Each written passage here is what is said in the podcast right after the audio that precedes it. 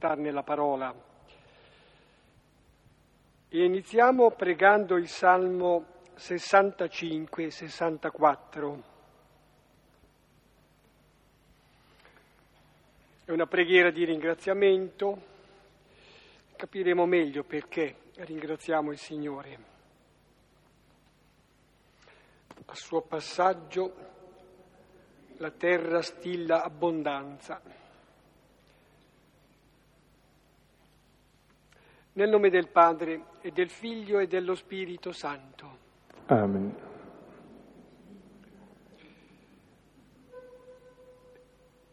A te si deve lode, o oh Dio, in Sion. A te si sciolga il voto in Gerusalemme. A te che accolgi la preghiera, viene ogni mortale. Pesano su di noi le nostre colpe, ma tu perdoni i nostri peccati.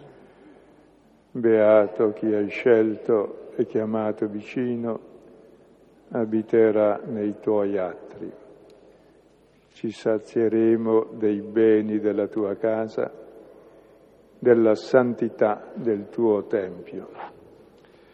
Con i prodigi della tua giustizia tu ci rispondi, o oh Dio nostra salvezza, speranza dei confini della terra e dei mari lontani. Tu rendi saldi i monti con la tua forza, cinto di potenza. Tu fai tacere il fragore del mare, il fragore dei suoi flutti, tu plachi il tumulto dei popoli. Gli abitanti degli estremi confini stupiscono davanti ai tuoi prodigi. Di gioia fai gridare la terra, le soglie dell'Oriente e dell'Occidente. Tu visiti la terra e la disseti, la ricolmi delle sue ricchezze. Il fiume di Dio è gonfio di acque. Tu fai crescere il frumento per gli uomini. Così prepari la terra. Ne irrighi i solchi, ne spiani le zolle, la bagni con le piogge e benedici i suoi germogli. Coroni l'anno con i tuoi benefici, al tuo passaggio stilla l'abbondanza. Stillano i pascoli del deserto e le colline si cingono di esultanza. I prati si coprono di greggi, le valli si ammantano di grano, tutto canta e grida di gioia. Gloria, Gloria al Padre e al Figlio e allo Spirito Santo, come era nel principio, ora e, sempre, nei secoli dei secoli. Amen. Il Signore perdona i nostri peccati, abbiamo contemplato nel Vangelo, al suo passaggio la terra stila di abbondanza, cresce il frumento, frumento e il grano ci sarà un riferimento al pane, al pane che è la vita stessa di Dio che ci sazia. Ecco, abbiamo visto le volte scorse eh, che Gesù dice al paralitico di andare a casa sua, levi il peccatore, si alza dalla gabella, segue Gesù e arriva a casa sua e lì fa un grande banchetto. E lì Gesù si rivela come il medico, colui che è venuto per i malati, per i peccatori. Poi abbiamo visto la volta scorsa come Gesù è medico, come ci guarisce. Ci guarisce da quella malattia fondamentale che è il non essere amati. Lui è medico in quanto sposo, che ci ama di amore infinito. Quindi abbiamo visto che è il figlio dell'uomo che perdona i peccati ci dà una casa, e il perdono alla nostra casa. Ecco, che come peccatori possiamo seguirlo e accoglierlo e lui sta con noi, sta in comunione con noi e proprio stando in comunione con noi ci guarisce e si proclama il medico e lo sposo. Abbiamo visto che anche il medico, lo sposo, anche il vestito nuovo è ancora lui, anche il vino nuovo è lui. Questa sera vedremo un'altra cosa, lui è il pane, è il cibo. C'è l'uomo che ormai ha scoperto la vita nuova, riconciliata, che ha una casa dove accoglie, si sente accolto, come vive, di cosa vive. E questa sera abbiamo un brano delicatissimo eh, che si vede di cosa vive l'uomo riconciliato. L'uomo vive di ciò che mangia, anzi è ciò che mangia. Ecco, vediamo cosa mangia e cosa diventa l'uomo riconciliato. Diamo inizio al capitolo sesto. Vangelo di Luca, capitolo sesto, i primi cinque versetti. Ora avvenne in un sabato. Egli passava attraverso i seminati e i suoi discepoli svellevano e mangiavano le spighe sfregando con le mani. Ora alcuni dei farisei dissero perché fate ciò che non è lecito nei sabati? E rispondendo loro Gesù disse, neanche questo avete letto quanto fece Davide quando ebbe fame, lui e quelli con lui, come entrò nella casa di Dio e presi i pani della proposizione, mangiò e ne diede a quelli con lui anche se non è lecito mangiarne se non ai soli sacerdoti. E diceva loro, Signore del sabato è il figlio dell'uomo. Ecco, prima di entrare in questo brano che è molto delicato, sfumato, centriamo subito il problema alla luce del quale poi vedremo il resto. A voi cosa richiama la casa di Dio prendere il pane, mangiare, dare a quelli con lui? Vi richiama qualcosa? Richiama l'Eucarestia, che è il cibo del sabato. È Dio stesso che si dona come cibo all'uomo. Allora di questo vive l'uomo nuovo. Quindi colui che è il figlio dell'uomo che perdona i peccati colui che è il figlio dell'uomo che mangia coi peccatori, colui che è il medico, colui che è lo sposo, colui che è il vestito, colui che è il vino e anche il cibo, si fa nostro cibo, dona la sua vita per noi, dona tutto se stesso. E noi viviamo di lui.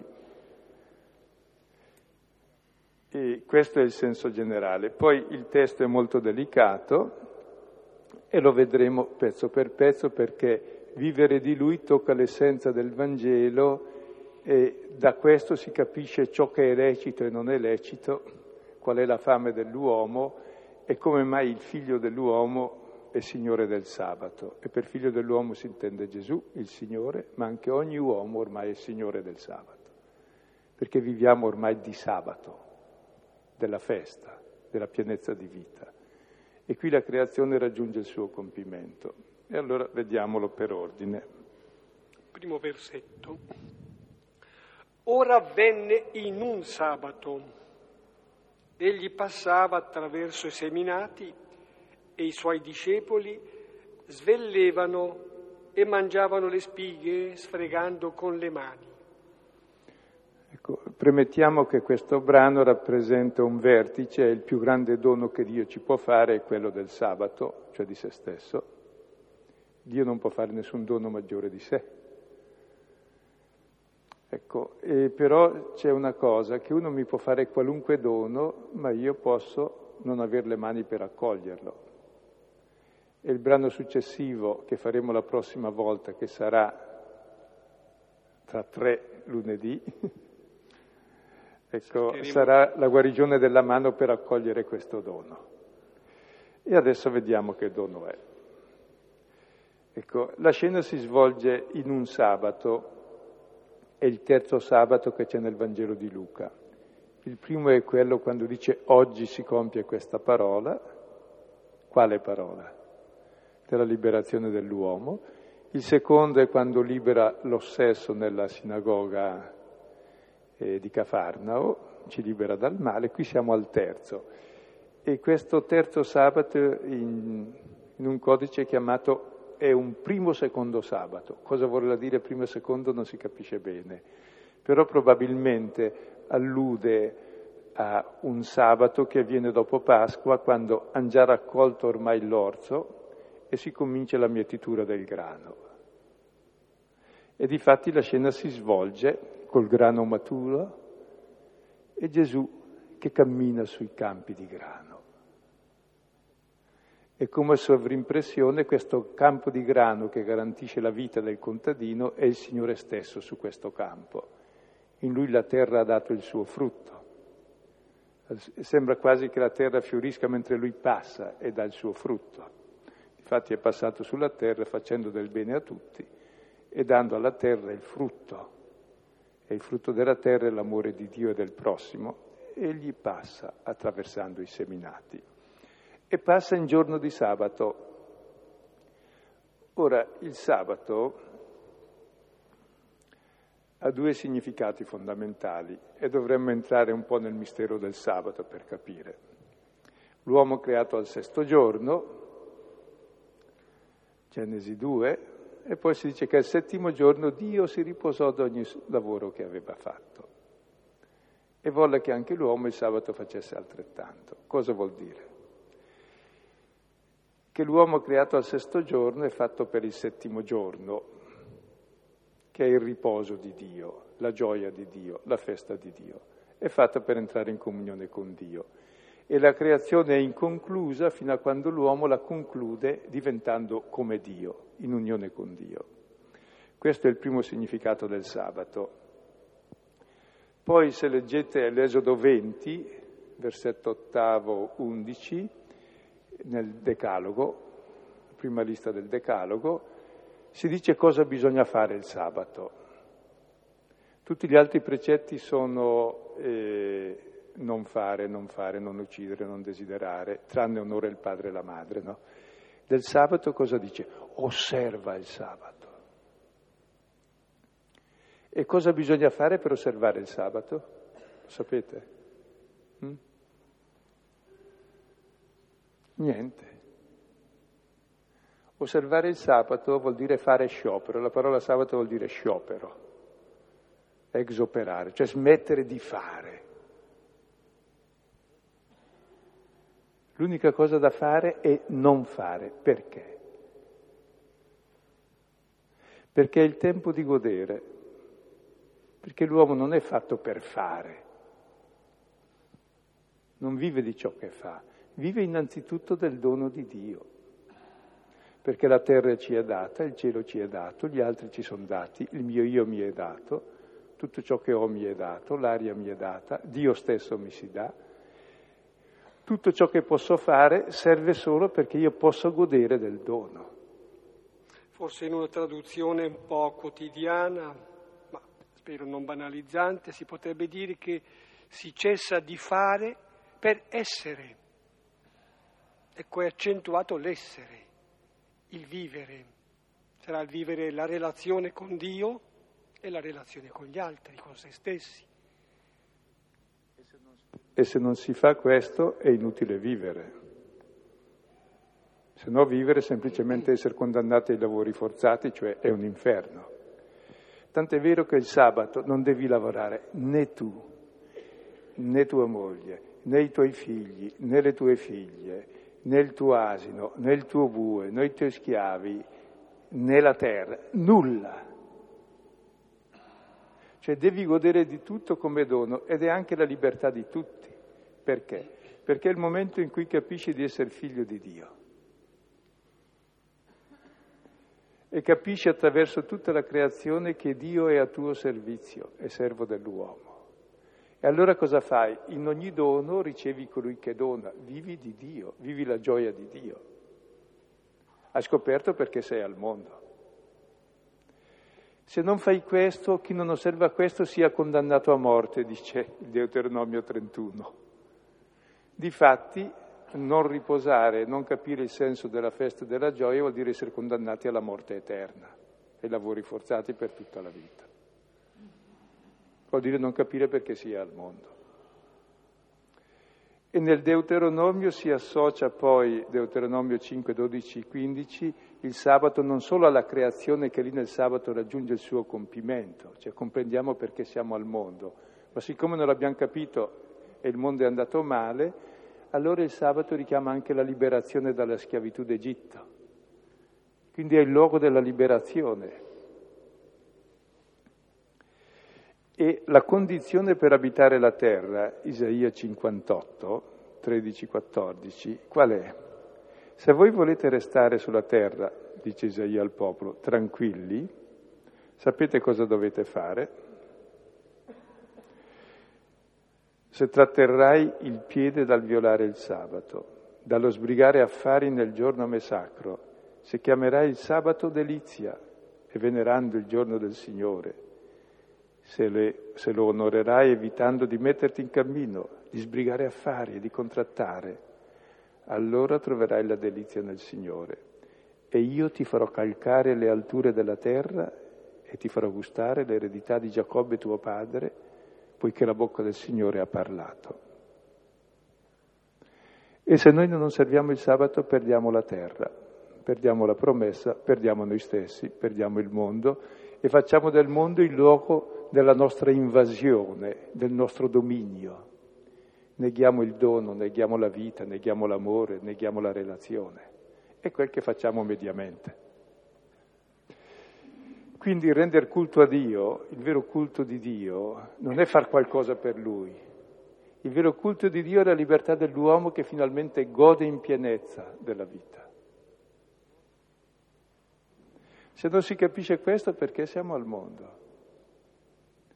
Per noi il sabato è la domenica, che vuol dire una cosa, la domenica è il primo giorno della settimana, il sabato è l'ultimo. Vuol dire che ormai viviamo sempre nella festa già dal primo giorno della settimana,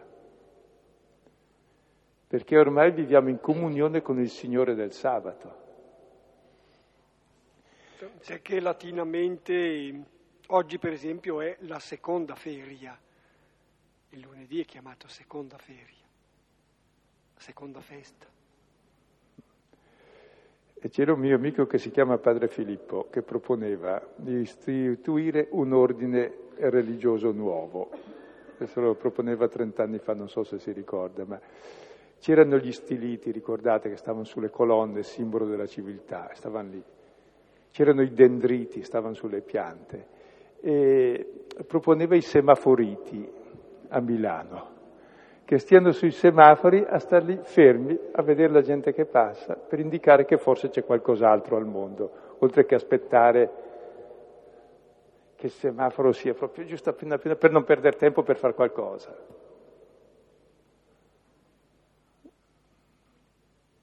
Perdiamo la vita se non comprendiamo il sabato. Il sabato è la libertà dell'uomo, è la pienezza della creazione.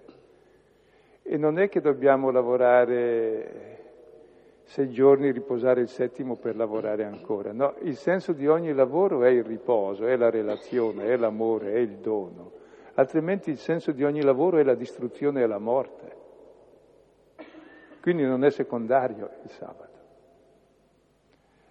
E qui eh, si potrebbe dire infinite cose, ma ci fermiamo. E nel sabato Gesù passava attraverso i seminati.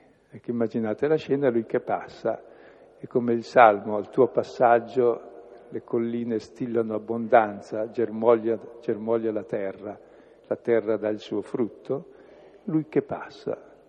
È una sovrimpressione tra lui e il grano, che ormai è maturo. E i discepoli cosa fanno? Svellano, sfregano, mangiano le spighe. Mangiano le spighe.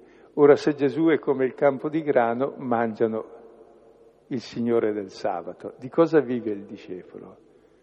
Vive del suo sposo, mangia, assimila, interiorizza, ama, perché chi ama mette dentro e vive di ciò che ama, questo sposo, questo grano, che è ormai grano maturo.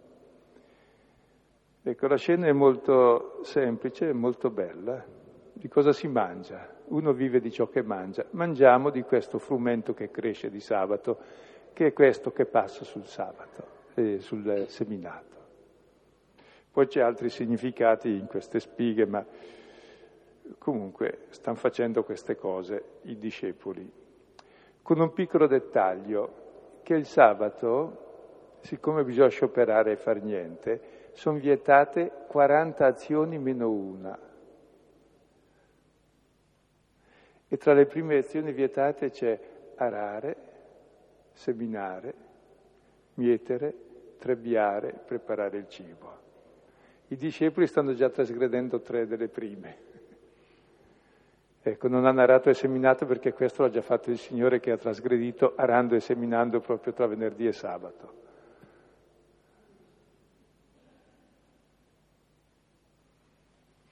E alla trasgressione dei discepoli precede addirittura questa trasgressione, questo sfondare limiti, strutture, precettistica anche di Gesù che passa, cammina, non avrà certo contato i passi che erano concessi eh, così dalla legge per il sabato.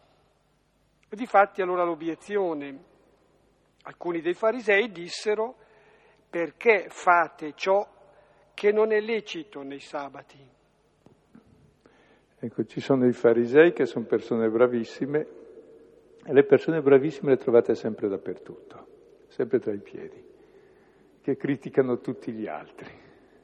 Questi farisei spuntano ovunque, in casa, nei prati, nel deserto, dappertutto fastidiosissimi a Dio anche, forse è già stato ricordato il detto rabbinico che è giusto, è come un ago, fastidiosissimo ago nella camicia di Dio, punge, dà fastidio. Ecco, e perché spuntano dappertutto? Perché sostanzialmente li abbiamo dentro.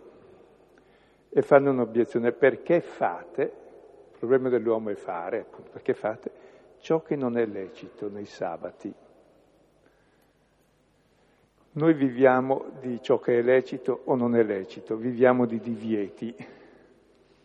Se trasgredisci i divieti, dipende da cosa trasgredisci, prova ad andare contromano sull'autostrada, poi capisci che non è bene. È importante il problema del lecito e dell'illecito. E anzi, quando immaginiamo Dio, pensiamo subito a un Dio che proibisce. Ricordate la prima immagine di Dio che suggerì il serpente a Eva? È vero che Dio vi ha proibito di mangiare di ogni albero? Dio è sempre quello lì, quel triangolo con scritto non è lecito, non è lecito, non è lecito. Dio è l'antagonista della nostra vita, per cui tanti doveri, tanti obblighi e non è lecito trasgredire i doveri e gli obblighi. No. E se li trasgredisci c'è la punizione eterna. Qualcuno eh, dice che c'è una specie di sovrapposizione tra eh, l'immagine di Dio che ci facciamo, il vissuto di Dio che abbiamo, quasi, e il superio che non ti approva mai, che dice ciò che devi fare, soprattutto ciò che non devi fare. Ma non è Dio quello. Per cui in concreto non è lecito mangiare ciò che sta mangiando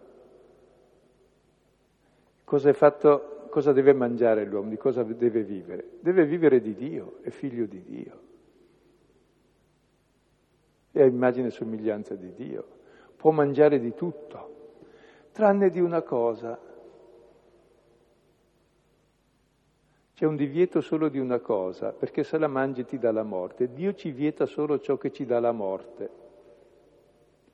C'è esattamente l'egoismo, l'autocentramento, il voler avere tutto in mano, il voler essere di se stessi, il non accettare di essere figli, il non accettare di essere fratelli, il voler essere padroni del mondo. Ciò che ci dà la morte è vietato. Dio vieta solo la morte, non la vita.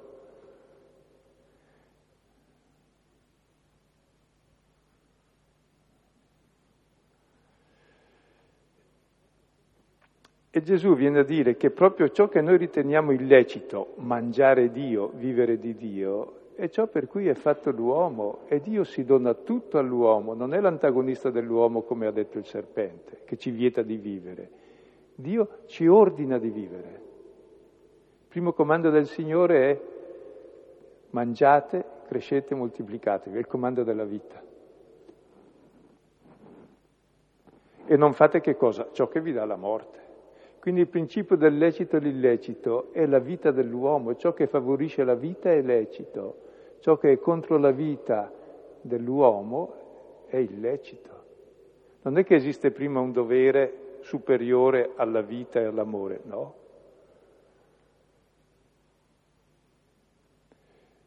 Perché davvero è tremenda l'immagine di un Dio che è lì a fare il sorvegliante con tutte le proibizioni. Dio proibisce niente, ci proibisce solo ciò che ci fa male. E se ci facciamo male cosa fa? È medico, mica giustiziere, anzi è sposo, anzi è colui che ti dà il cibo, anzi è il nostro cibo, il nostro alimento, la nostra vita.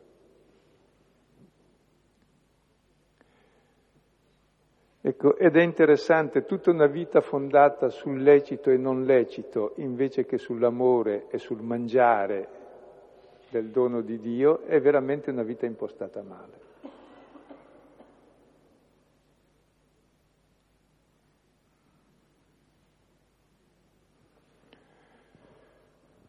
Una vita posta nella paura, una vita nel divieto. Ci abbiamo tutti dentro questo fariseo, Bene.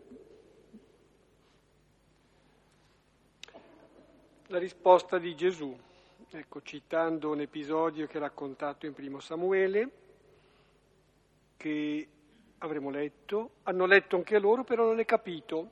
Rispondendo Gesù disse, neanche questo avete letto quanto fece Davide quando ebbe fame, lui e quelli con lui, come entrò nella casa di Dio e presi i pani della proposizione, mangiò e diede a quelli con lui, anche se non è lecito mangiarne se non ai soli sacerdoti. Ecco, Gesù eh, risponde ricorrendo a Davide, che è immagine del Messia. E Prima un dettaglio, in primo Samuele 21 eh, si parla di Davide che entra mentre ha fame lui e i suoi compagni e mangia del pane.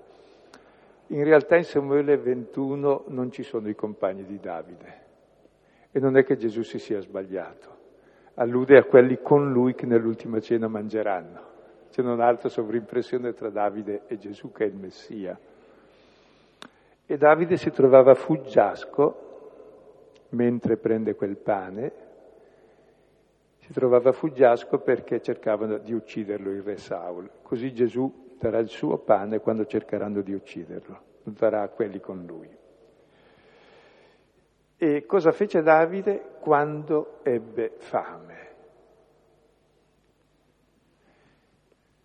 Ecco, il problema non è lecito o non lecito, il problema è che hanno fame. Fame indica bisogno. La misura del lecito e dell'illecito è il bisogno dell'uomo. E l'uomo ha tante fami, soprattutto fame di senso, di vita, di amore, di pienezza, di felicità. E soprattutto questa fame, come dice così un detto popolare, la fame non ha legge. Anzi, è il principio della legge questa fame. Tant'è vero che il principio di ogni legge dovrebbe essere questa fame di Dio, cioè l'amore. Altrimenti ogni legge è brutale e per la morte. Quindi riconoscere le proprie fame, i propri bisogni profondi e noi siamo ingannati su questo, che l'uomo non è fame di cose da tenere in mano, non è fame di persone da stritolare, da possedere, non è fame di Dio da sequestrare, da analizzare, da controllare, è fame di qualcos'altro fame di amore, di dono, di perdono, di relazione. È questa che è vita. Questo è il pane, abbiamo fame di pane, non di surrogati. E ce l'ha Davide, figura del Messia, ce l'ha il Messia, ce l'ha Gesù, ce l'ha Dio. Dio è quello che più di tutti ha fame. Ricordate quando Gesù va verso Gerusalemme l'ultima volta? Ebbe fame va verso un fico e lo trovò senza frutto. Ha fame, ha fame che produca frutti la terra e il frutto della terra è l'amore di Dio e del prossimo. Dio è fame perché è amore, ha fame di essere amato. E l'uomo lo stesso ha fame di essere amato per poter poi amare. Ecco, questa fame è il principio del lecito e dell'illecito. Ciò che sazia davvero questa fame è lecito e doveroso, Ciò che non la sazia è una droga che non è lecita e fa male. Comunque se la provi ti accorgi che è sbagliata, che non ti sazia e non basta mai. Quindi la misura del lecito è la nostra fame che si sazia e uno si accorge se il cuore è sazio, ha gioia e di ciò che dà gioia. E cosa fa? Entra nella casa di Dio Ricordate il tema della casa in questo capitolo, in questi ultimi racconti, va a casa tua, dice al paralitico, Levi va a casa sua, accoglie Gesù, ora la casa del paralitico, la casa del peccatore diventa la casa di Dio, il Tempio, perché Dio è di casa con noi, abbiamo messo su casa insieme. E Gesù cosa fa? prende il pane, mangia, dà a quelli con lui. Ha detto Gesù, sovrapposizione, perché Davide, però è lo stesso gesto che compie Gesù effettivamente con i suoi. Farà così, fa così. Ecco, e la vita nuova è prendere il pane, la vita, perché Gesù è il figlio e tutto riceve dal Padre. E tutto mangia, di tutto vive, di tutto l'amore del Padre e dà, perché è uguale al Padre, dà tutto ai fratelli e dà se stesso. E questa è la vita nuova, che è la vita stessa di Dio, che è amore reciproco tra padre e figlio. E questi panni sono i panni di cui si parla nel Levitico 24, che si dice sono cosa santissima, sono quei dodici pani davanti al volto che si mettevano nell'arca davanti, alla, davanti al Santo dei Santi, scusate, e che rappresentavano le dodici tribù e ogni settimana si cambiavano, chiaramente erano freschi e poteva mangiarli solo i sacerdoti. Ora è bello, questa, le tribù sono rappresentate dal pane che è simbolo della vita e la loro vita è stare davanti al volto, davanti a Dio, perché è Dio la nostra vita. Ed è una cosa santissima, dice il Levitico, questi pani, guai a chi le mangia. Bene,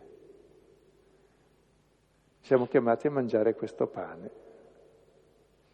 Che... Vorrei notare la contrapposizione perfetta, diametralmente opposta, tra questo racconto, quello che è prefigurato, cioè quello che farà Gesù e fa Gesù nell'Eucarestia, e quello che è raccontato in Genesi 3. I verbi sono gli stessi, prendere, il mangiare, il dare. Se ricordate, Eva nel racconto prende, mangia e dà. Ecco, contrapposizione perfetta, opposta, diametralmente opposta.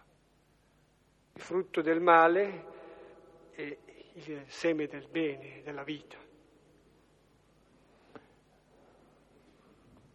Ecco, dà a quelli con lui, che siamo tutti noi, tutti i peccatori, tutti gli uomini, quel pane che è lecito mangiare solo ai sacerdoti. Cosa vuol dire? Vuol dire che questo pane ci fa tutti i sacerdoti, cioè questo pane ci mette direttamente in comunione con Dio. Difatti è il pane del figlio che ci fa figli di Dio. Allora di, di, cosa vive l'uomo nuovo che ha il vestito nuovo, che ha il vino nuovo? Mangia di Dio, è la somma trasgressione proprio. Dio è fatto per essere mangiato, si dona totalmente e lo mangiamo e ne viviamo in ogni cosa, perché dietro ogni dono noi viviamo di tutto ciò che è donato. C'è Lui che si dona e in ogni cosa Lui è il dono che si dona. E per questo viviamo di sabato, viviamo sempre nel compimento, perché in ogni cosa incontriamo Lui e viviamo di Lui.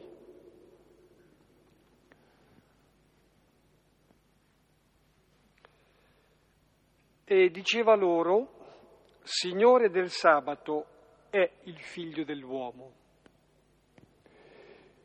Ecco, nel brano parallelo eh, Marco dice il sabato è fatto per l'uomo, non l'uomo per il sabato, e poi continua, perché il figlio dell'uomo è Signore del sabato. Ora, è importante anche vedere che il sabato è per l'uomo, non l'uomo per il sabato, che è quel che dice la Bibbia. Il sabato che poi raffigura la legge è per l'uomo, non l'uomo per la legge. Sabato che raffigura Dio come legge di vita, come vita, parola di vita. Dio è per l'uomo dà la vita all'uomo, non è l'uomo che dà la vita per Dio. Perché? Perché il figlio dell'uomo è il Signore del sabato. Il figlio dell'uomo è la stessa espressione che esce col paralitico, perché sappiate che il figlio dell'uomo ha il potere di rimettere i peccati. Il figlio dell'uomo era il giudice supremo che appare in Daniele 7, la figura divina che giudica il mondo. Cosa fa il giudice del mondo? Dio. Perdona. Cosa fa? È medico. Cosa fa? È sposo. Cosa fa? È vestito. Cosa fa? È cibo. Ma chi è questo? È addirittura il Signore del sabato, questo figlio dell'uomo, che si dona totalmente a ogni uomo. E in lui ogni uomo è Signore del sabato perché il sabato è per noi e tutta la pienezza di Dio è per noi. E qui siamo per sé al vertice della rivelazione e al vertice della libertà dell'uomo, totalmente libero. E c'è un codice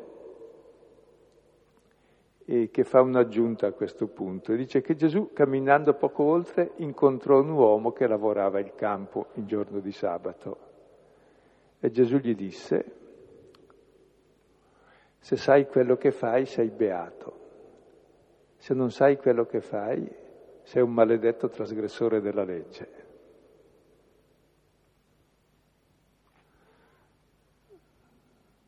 È importante avere la coscienza di cosa vuol dire questa libertà.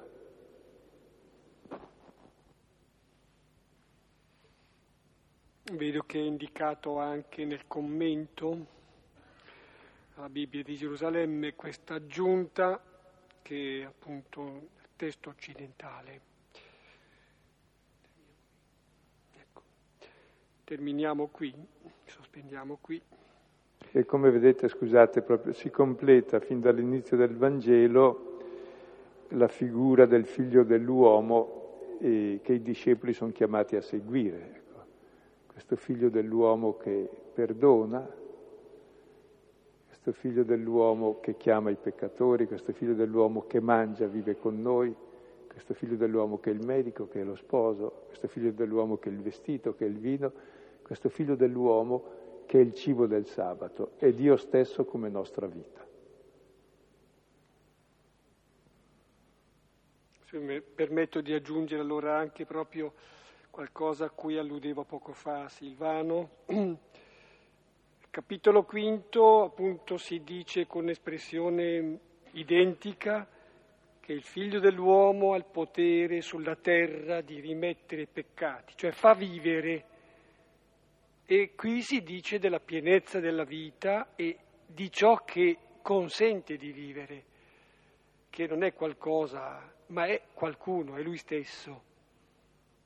E Dio in Gesù si fa cibo, lui stesso comunica la vita, la sua vita all'uomo. E questo è il sabato cioè la vita piena, senza confini. Ecco alcuni testi supplementari per approfondire. Abbiamo pregato il Salmo 65, il Salmo 67 può essere a rinforzo.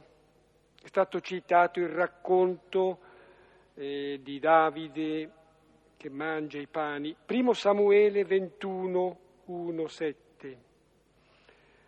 Poi eh, ma indicazioni circa il sabato, descrittivo del sabato Genesi 2, 1, 3. E già che siamo nel libro della Genesi, ricordare in eh, contrapposizione perfetta Genesi al capitolo terzo. Poi dal libro dell'Esodo, il sabato connesso con la creazione, Esodo 20, e poi nel libro del Deuteronomio capitolo quinto, 12-15, il sabato connesso con la liberazione. E poi è stato letto addirittura un brano dal libro del profeta, di, profeta Isaia, 58, 13 e seguenti. Ecco, sono sufficienti, credo, questi testi per approfondire quello che abbiamo ascoltato questa sera. Ecco, di nuovo ricordiamo che il 7 e il 14 è sospesa la lettura. Riprendiamo poi il 21. Eh, grazie intanto per le parole di stasera. Ehm, pensavo all'Eucaristia domenicale, che ha strettamente a che fare col pane e con i frutti della terra mi veniva in mente l'affermazione che ha fatto Filippo che abbiamo bisogno di pane e non di surrogati. E mi veniva in mente anche che questo è l'anno dell'Eucaristia e c'è anche un programma diocesano sull'Eucaristia, abbastanza preciso e dettagliato, dei regolamenti proprio per la domenica. E senza entrare nel merito del programma, però mi veniva in mente che eh, quante volte i nostri riti sono dei surrogati del pane, cioè eh, non sono fatti per rendere vivo il Vangelo, ma sono eh, appunto surrogati. Allora io semplicemente mh, vado a ruota libera pensando su me stesso quante volte il mio rito è stato un surrogato, cioè quando non ho fatto, mh, non ho aiutato il povero, non ho liberato il prigioniero, non ho vestito eh, la persona nuda.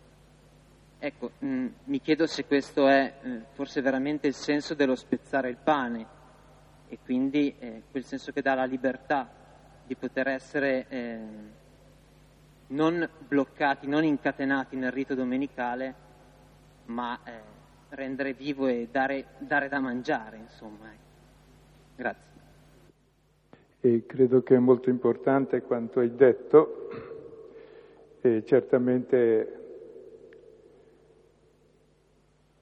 andare a messa è importante, celebrare bene è importante, ma né andare a messa né fare una bella messa con tanti bei canti, tutta dignitosa, tutta ben agghindata, con tanti piti, tanti incensi, turiboli, vale niente.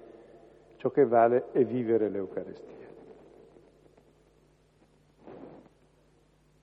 pericolo è fare male la celebrazione, non capire cosa significa, o farla anche benissimo, raffinatissima, poi tutto finisce lì. E questo vuol dire profanare l'Eucarestia, perché il vero culto è la nostra vita quotidiana, è il nostro corpo che vive questo pane, che vive da figlio e da fratello tutta la settimana. E questo è celebrare l'Eucarestia.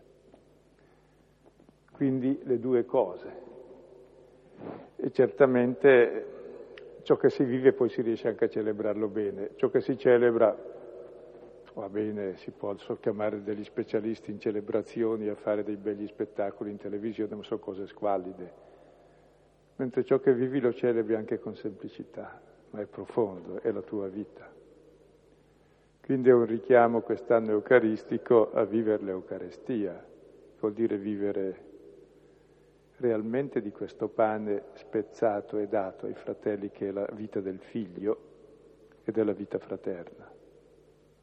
Altrimenti è come a quelli di Corinto che litigavano tra loro e che però, siccome erano abbastanza ricchi i, i, primi che arrivavano a litigare, mangiavano anche tutto perché non lavoravano, perché sono gli schiavi che lavorano, quando arrivavano poi alla fine della loro bella liturgia gli schiavi non c'era più neanche da mangiare e non aspettavano loro e Paolo dice se non aspettate i fratelli non giova, dice voi non mangiate il corpo di Cristo, non vivete del corpo di Cristo, ma mangiate e bevete la vostra condanna perché mentre celebrate una cosa fate esattamente il contrario.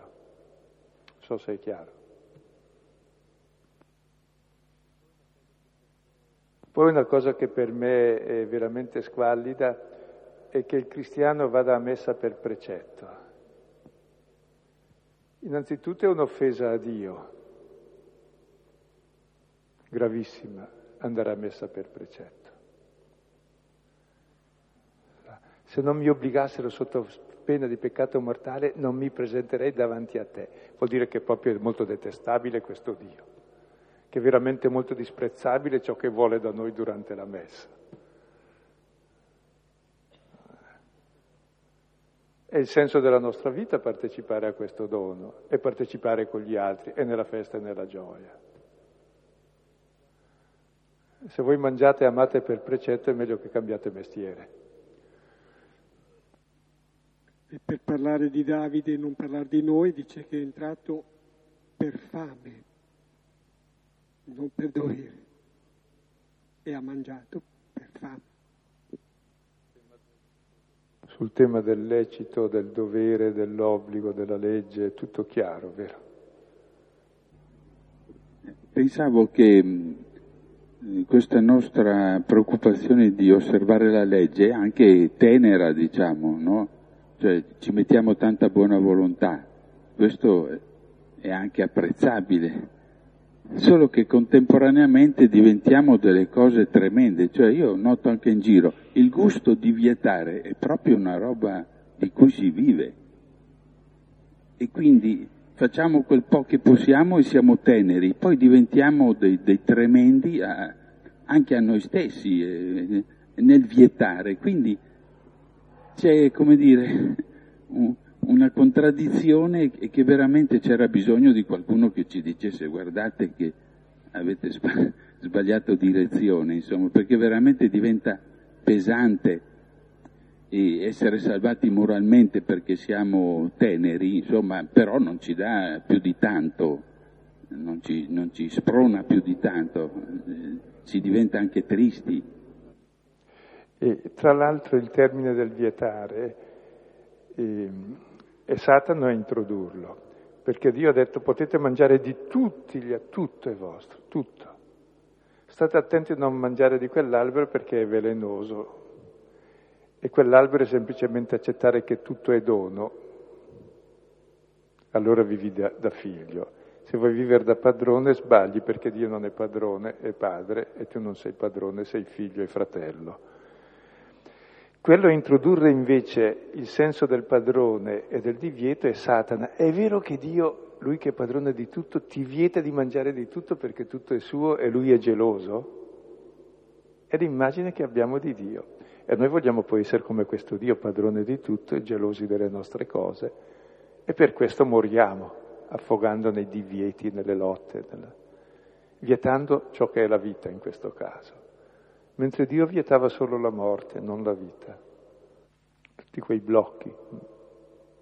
E anche il termine religione è connesso proprio col termine legare, legge, rilegare, è pericoloso. Eh, la nostra è libertà dalla religione in questo senso. Io penso che ci siamo fatti un Dio a nostra immagine e somiglianza, cioè geloso, vendicativo, possessivo. E quindi abbiamo questa immagine sbagliata. Eh, e perciò è tutto, è tutto da cambiare perché eh, Dio fece l'uomo a sua immagine e somiglianza, ma noi ci siamo fatti invece un Dio a nostra immagine. Mm, abbiamo capovolto, sì. Eh. Per questo l'ateismo è una cosa molto seria, nega quel Dio che le religioni affermano e sostanzialmente ha ragione, perché Dio non è così,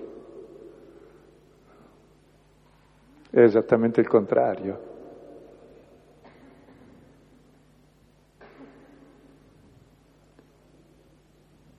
E tra l'altro Gesù non è che trasgredisce il sabato, in realtà lo compie facendo così, perché il sabato serve per questo, no? Ma guarda te i farisei che sono i teologi, i maestri della legge, quelli che se ne intendono e lo osservano, dicono, eh no, eh. E, e questi spuntano dappertutto sempre, eh? nel grano spunta sempre questa gramigna dappertutto. C'è in fondo una mano alzata, Filippo. Due brevi cose volevo dire. Una per quanto riguarda il precetto. Non è che la Chiesa c'è un po' madre, nel senso che ci viene incontro perché la nostra maturità è ancora poca per uh, saper uh, scegliere, no? per saper uh, amare. Poi una volta che um, poi è arrivata la maturità uno sceglie. Non so se mi sono spiegata. Poi la seconda, um, è stato per me illuminante l'ultima frase, l'ultimo pezzetto che ha detto, se sai quello che fai, sei beato, se non lo sai trasgredisci la legge. È veramente illuminante questo per me. Ecco, circa il precetto, eh, ai bambini si danno dei precetti ed è giusto, ma dopo gli si spiega anche per cui non serve più il precetto.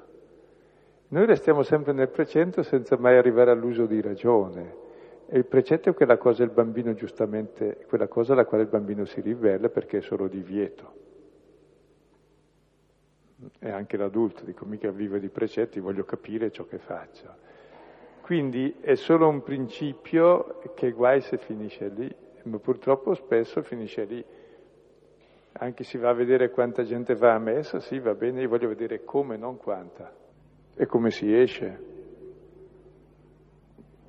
In fondo al fatto a sinistra c'era una mano alzata.